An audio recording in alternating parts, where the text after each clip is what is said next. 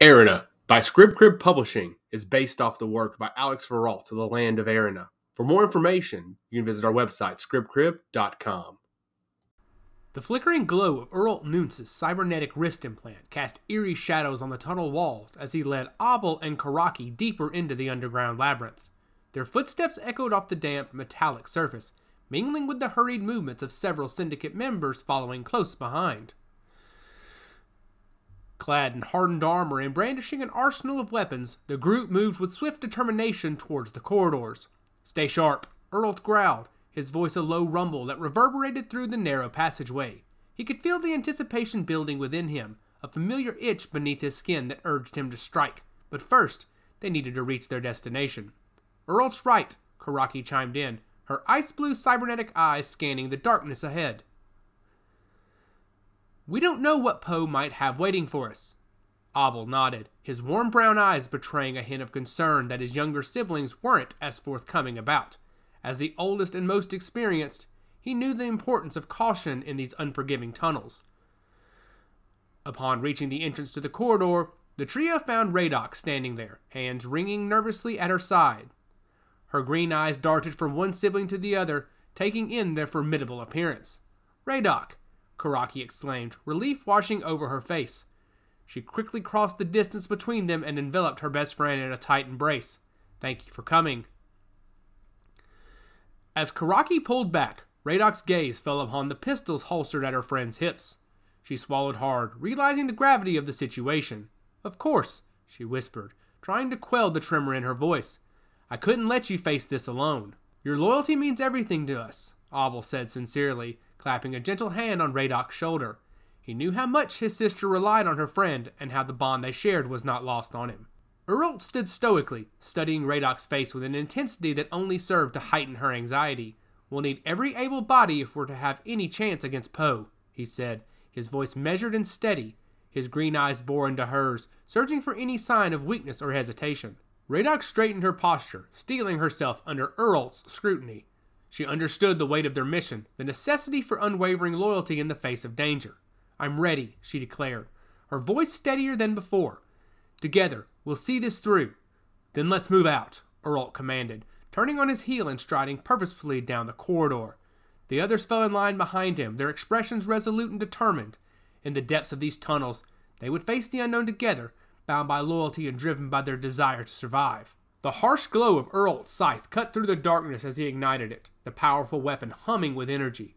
The corridor stretched out before them, its cold, damp walls dripping with condensation and echoing with the distant footsteps of other syndicate members. Curaki's cybernetic eyes flickered, adjusting to the darkness as she peered ahead, scanning for potential threats. Four Poe ground transports heading our way, she announced, her voice barely above a whisper. Her ice blue eyes glowed eerily in the dim light, illuminating her determined expression. Earl's lips twisted into a sinister grin as he gripped the handle of his scythe tightly, feeling the familiar weight of the weapon in his hand. Let them come, he growled, a predatory gleam in his eyes. I've been itching for a good fight. Abel sighed, shaking his head at his brother's eagerness for battle. He knew that Earl's skills were formidable, but recklessness could lead to disaster. Calm down, brother, he advised, his tone firm yet cautious. Taking on all of Poe in this tunnel might get us killed. We need to be careful, not careless. Reaching behind him, Abel unclipped his rifle from his back and tethered it to a datapad on his wrist. With a few swift movements, he activated the scope and confirmed what Curaki had already seen with her enhanced vision. Four ground transports moved steadily toward their position. It was a sobering sight, a reminder of the overwhelming force they faced. His heart pounding in his chest, Abel tried to steady his nerves as he considered their next move. He knew that they couldn't afford any mistakes if they were going to survive this encounter. Suddenly, an idea struck him as he glanced at the surrounding terrain. Curaki, can you find a vantage point for your sniping? We'll need your skills to thin their numbers, he suggested, his brown eyes filled with determination. Already on it, she replied. Abel surveyed the tunnel as his breath echoed off the damp walls, the air thick with tension. He knew they had little time to prepare for the incoming threat. Everyone listen up, he barked, his voice commanding the attention of his fellow syndicate members. We need to set up barricades and fortifications along this tunnel. Use whatever materials you can find, but do it quickly. The group sprang into action, scavenging debris from nearby wreckage and forming makeshift barriers. Abel watched them work, his mind racing with strategies and contingencies. He couldn't shake the feeling that every second counted, and he was acutely aware of the lives that hung in the balance. Curaki, he called out, his gaze finding her perched high above them. Keep an eye on their movements. Let us know if anything changes. She gave him a brief nod, her ice blue eyes locked onto the approaching transports. Nearby, Radok stood beside Curaki, absorbing the information relayed by her cybernetic eyes. Her green eyes flickered with anxiety as she listened to Curaki's account of the 26 life forms on board the Poe transports. The weight of their predicament seemed to press down on her, her breaths coming faster and shallower. 26, Radok whispered, trying to suppress her mounting fear. How are we going to survive this? Focus, Radok, Curaki urged, her tone firm yet reassuring. We have each other. We have our skills. We have faced tough odds before. As the syndicate members continued to fortify their position, Curaki's eyes suddenly widened. Wait, she said, her voice barely more than a breath. There are only 25 now. One of them, one of them was just killed. Radok's heart skipped a beat at Curaki's words, her mind struggling to comprehend the implications. She glanced at Abel, hoping for guidance or reassurance, but his expression was a mask of stone, giving nothing away as he continued to direct their defenses. Keep us updated, Abel told Curaki, trying to maintain an air of control despite the growing uncertainty in his chest. He knew that every life lost on either side carried consequences, and this sudden shift in their enemies' numbers only added to the complexity of their situation. Curaki's breath became more labored as her adrenaline started to spike. Only 19 left, Curaki whispered, her ice blue cybernetic eyes fixed on the rapidly approaching post soldiers. Uralt and Abel turned to face her in unison, their expressions a mirror of concern as they registered the sudden shift in their enemies' numbers. Are you sure? Uralt asked, his brow furrowed with worry as he gripped the handle of his scythe tighter. Beside him, Radok's breath hitched in her throat, her green eyes darting between Curaki and the distant echo of approaching footsteps. Positive, Curaki replied, her voice steady despite the weight of her words. Something's happening out there, but I can't tell what. Neither can I, admitted Radok, her secret past making her all too familiar with the dangers that lurked beyond their makeshift barricades. She knew that every turn of events could bring either salvation or destruction, and it was impossible to predict which one would come first. Her loyalty to her friends compelled her to stand firm, even as fear gnawed at her insides. Whatever it is, we need to act now, Abel declared, his warm brown eyes meeting those of each syndicate member in turn. We may never have another opportunity like this. He hesitated for a moment, then raised his voice so that everyone could hear him. Charge! Take down the remaining post soldiers! As one, the syndicate members surged forward, their bodies taut with energy and adrenaline as they raced toward the unknown. The air crackled with energy and determination, carrying them forward like a relentless tide. Even as they charged, Abel couldn't help but wonder if this would be their final battle, or if they would live to see the consequences of their actions ripple across their dystopian world. Uralt moved with lethal grace, the cybernetic implants in his wrists and ankles enhancing his already formidable prowess. He knew that every swing of his scythe could mean the difference between life and death for his siblings, and he was willing to do whatever it took to protect them. In the back of his mind, a question lingered what price will they have to pay for their defiance? Radok followed close behind Curaki, her heart pounding in time with her footsteps as she clung to the hope of survival. She knew that their fight against Poe was about more than just their own lives. It was about the lives of everyone who decided to live against the tyranny of Poe and the prison they referred to as Eden. As they charged into the fray, each syndicate member moved with a singular purpose, guided by their loyalty to one another and the desperate hope for a better world. They had faced insurmountable odds before, but this time the stakes were higher than ever. This battle would test not only their physical strength, but also their resolve as they grappled with the harsh realities of their dystopian existence. As they pressed forward, the sound of gunfire from several carbine rifles echoed off the walls. They were close to the target, but it appeared that the battle had already begun. Eighteen remaining, Curaki called out, her voice icy yet focused. Stay alert, Uralt barked, gripping the handle of his scythe tightly his cyber enhanced limbs thrummed with energy, eager to be unleashed upon their oppressors. As they rounded a bend in the tunnel, the jagged silhouette of the halted Poe transport loomed before them like a gaping maw of some monstrous beast. The sound of gunfire had ceased, replaced by an eerie silence that settled over the battlefield like a shroud.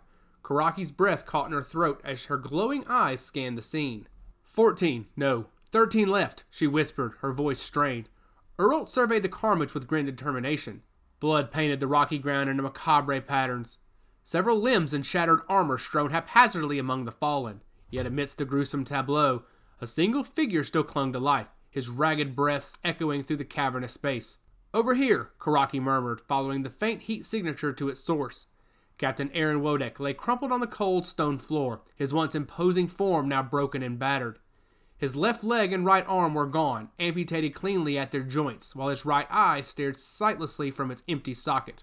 Cruel scars marred his torso, a testament to the brutal struggle he had endured. His discarded armor lay nearby, a twisted and shattered husk.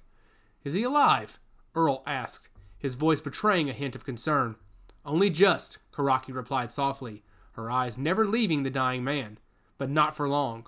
Earl knelt beside Captain Wodek, his scythe casting eerie shadows across the soldier's mangled form. The man's labored breaths grew weaker by the moment, the life slowly ebbing from his body. Who did this to you? Earl demanded, his voice low and dangerous. Tell me, and I promise your death will be swift. Captain Wodek's remaining eye flickered up to meet Earl's gaze, defiance burning in its depths even as his strength waned. He opened his mouth to speak, but only a choked gurgle emerged, blood bubbling at the corner of his lips. As the last echoes of Captain Wodek's gurgled defiance dissipated into darkness, Radok and Curaki moved past Earl and Abel, leaving them to question the dying man. The remaining post soldiers were fleeing back to Revok City, and that was not what their eyes had settled on. Their focus was drawn to a figure standing in the distance, the flickering light from their equipment casting an eerie glow on his long brimmed hat and flowing jacket. The bloodied sword in his hand dripped crimson onto the rocky ground, his presence a silent sentinel amidst the carnage. Who is he? Curaki whispered, her cybernetic eyes narrowing as she studied the stranger. The question hung in the air between them, heavy with curiosity and the weight of unease that clung to the aftermath of the battle. An ally, Radok replied, her voice soft but firm. They both watched as he disappeared into the shadows, moving with purpose after the post soldiers who were fleeing for their lives. Victor moved through headquarters briskly, following Justin down one of the many hallways toward the interrogation room. The scent of bleach, gun cleaner, and antipsychotic drugs filled the air as they walked with intention to the interrogation room. It had been 30 minutes since Remy Darrigaz escaped and Zack had been captured, and Victor wanted answers. He had to know why the Outlander didn't murder Zack where he stood. He had to know why Zack was spared. In the time that Remy Darrigaz had been in Soda City, hundreds had been killed, and answers were needed to help stop the Outlander from slaughtering the entire city. Several Poe soldiers, all clad in their full garb, stood at the door where Zack was being detained. With Victor not in his full equipment, the other soldiers were able to see his cybernetic enhancements. They were able to see how Victor was able to gain an advantage in his fights against Remy Darrigaz.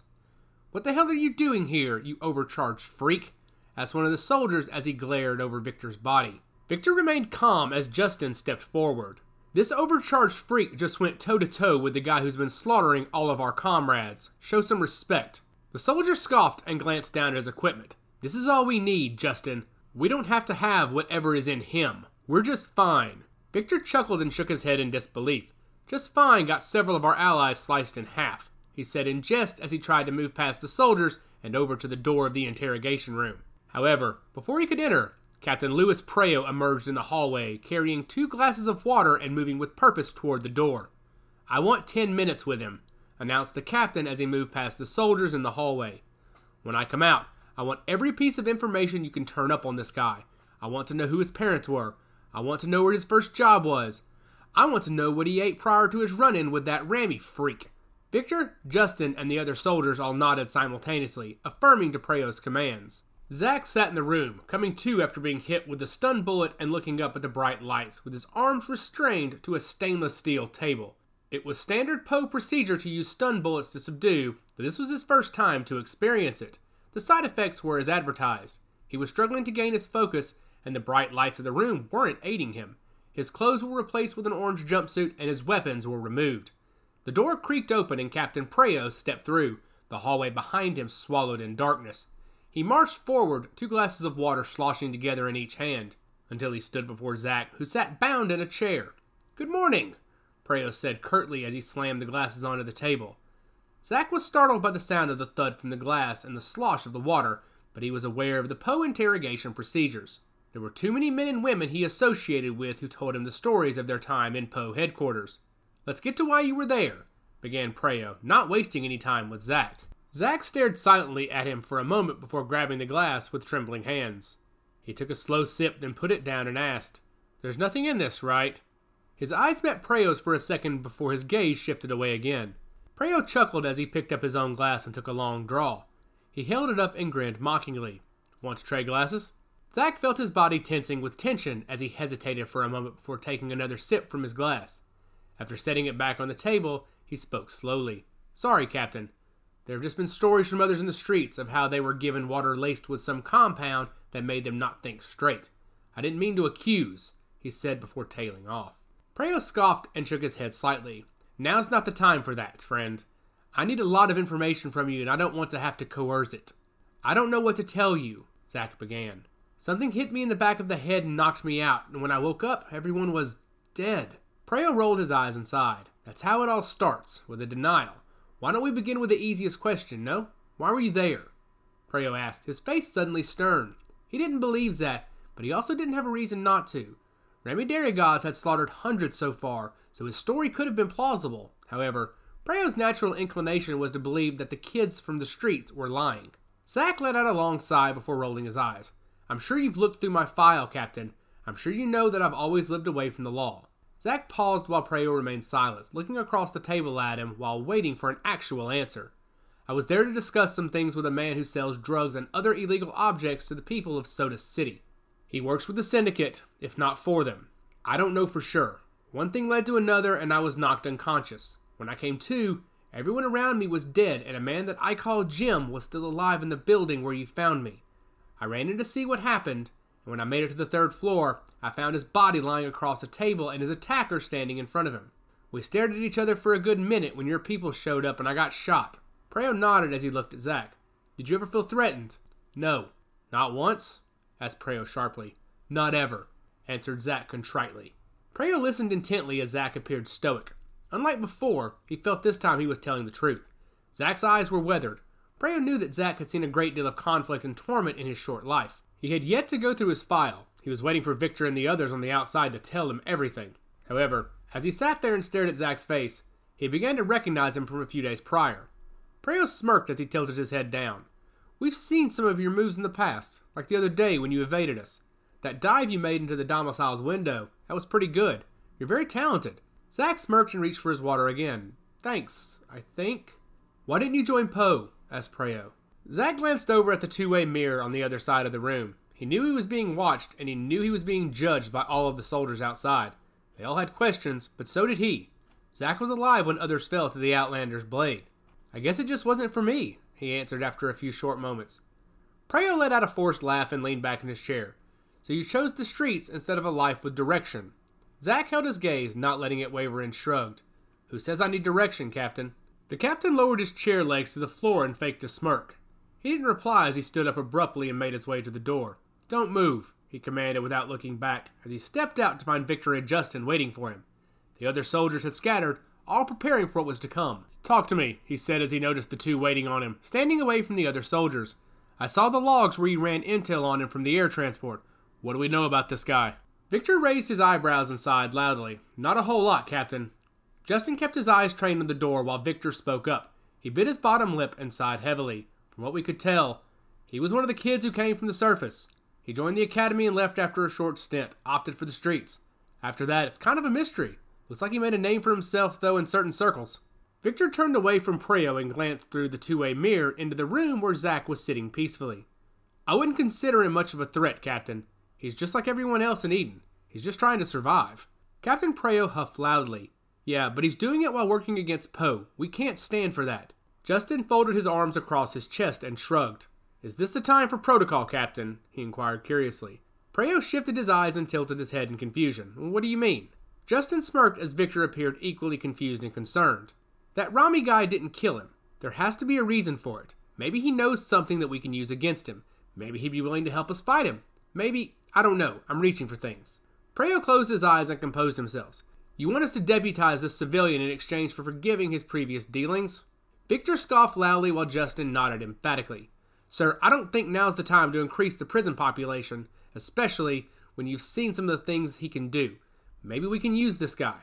Justin, you can't be serious, shouted Victor. We are Poe. We can handle this. Victor paused for a brief second as he composed his thoughts. I know I said this guy isn't a threat and he's just trying to survive, but that doesn't mean we should invite him onto the team.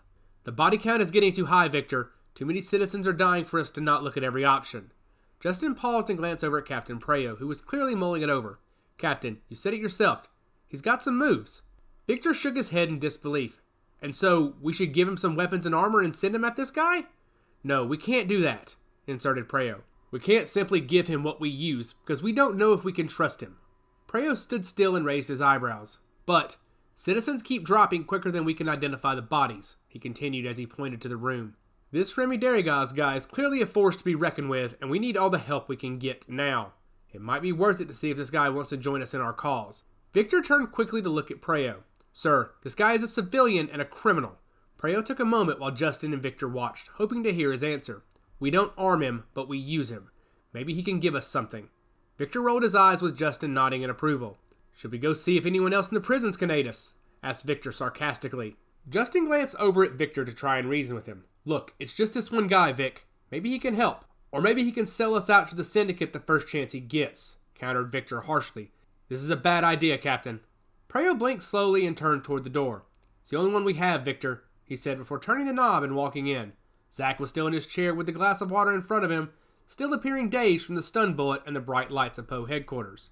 Zack, you have two options, announced Preo as he entered the room. There are no trials going on right now due to our current situation, so you can either go to jail and sit there until the situation is over and you can stand trial for the crimes you may or may not have committed. Or you can also choose to join us and help us stop this guy. He clearly didn't want to kill you, and I think we can use this to our advantage. Zack's eyes narrowed as he asked, What advantage is that? I'm not a soldier. You fight, Preo answered sternly, and that's all we need from you now. Zack sneered and reluctantly conceded. Fine. It looks like I'm out of options anyway. Victor stood outside the room, overwhelmed by the events that had taken place. He could feel his chip glitch out, and he shook his head before beginning to walk away. He was noticeably upset by what had just transpired. His feelings on deputizing citizens was well known. Poe was a well trained, elite force. Civilians were not. Suddenly, Christy was standing at the end of the hallway, watching Victor with a concerned look on her face. She had a data pad in her hand, along with the other belongings in her white lab coat. As Victor approached, she turned and walked through the hallway, stride for stride with him. What's wrong with you? she asked as they started walking together. Is your chip malfunctioning again? No, well, yes, Victor admitted. This guy is destroying the city and no one can catch him, and now the captain wants to recruit civilians and criminals to help us take this guy down. Christy pursed her lips as she thought about it. Why does that matter? she asked. If we can capture him, then it won't be an issue. But despite her words, both of them knew that things were not as simple as they seemed. We are Poe. We don't need anyone's help, Victor retorted harshly. Christy scoffed loudly at Victor's proud outburst. Clearly you do, she continued. This guy is deadly, and anyone who can stop him is an asset, not a liability. Besides, Poe is sweeping the city right now for him. Every transport, ground and air, are out with their sensors going to try and find him. Victor nodded reluctantly as they continued walking down the hallway. Christie's words made sense, but he couldn't shake off the feeling that something was off about the whole situation. We just have to suppress him. We have to corner him and force him to submit. Christie smirked and continued alongside Victor. Last time he was cornered, he slaughtered a small squadron of post soldiers. I don't think that's the answer, Vic.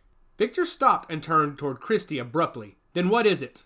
he asked in a very perturbed tone. Christie stared into Victor's eyes with a stone faced, angry expression. Her fiery autumn hair matched her demeanor as she kept her gaze firmly affixed to Victor. This is not some street thug, Victor. This is not some man or woman who will bend to the will of Poe. This is a person who will not bend and will not break from sheer force. Christy glanced over her shoulder to see several soldiers mobilizing down the hallway. I think the answer is to evacuate the city. Get the citizens to one of the other hubs in Eden and then deal with this threat once there is no chance at civilian casualties. Victor noticed the commotion and shifted his attention away from Christy and over to the soldiers. Hey, what's going on? He shouted loudly to one of the soldiers down the hallway, a new recruit fresh from the academy. The young man turned toward Victor, displaying his new armor that barely fit. He hadn't had enough time to go to the quartermaster and be custom fitted, so he had to wear what was available. Um, the Outlander has been sighted, announced the young man softly. Victor's eyes widened with excitement. Though he felt his body was not fully operational, he knew there was a chance to finally defeat Rami Darrigaz and end the plight on Soda City. Where is he? Shouted Victor. Christie stood at his side, apprehensive to hearing that more soldiers were soon to be chasing after the Outlander, something that had already proven to be detrimental. The young recruit glanced down at a small data pad on his new suit. Um, RN 36 and headed north, he replied, a bit more confidently as he was simply relaying information. Victor turned and looked at Christie as the soldiers in the headquarters were starting to scramble around the building. Does your vehicle still work? He asked as Christie, who was looking confused, glanced down at her data pad. Yeah, why? she inquired. Because you're driving. Hey, thanks for listening to Arena. For more information on Arena and any other of our audio dramas and products, please visit us at scribcrib.com or you can check us out on Facebook, Reddit, or Twitter.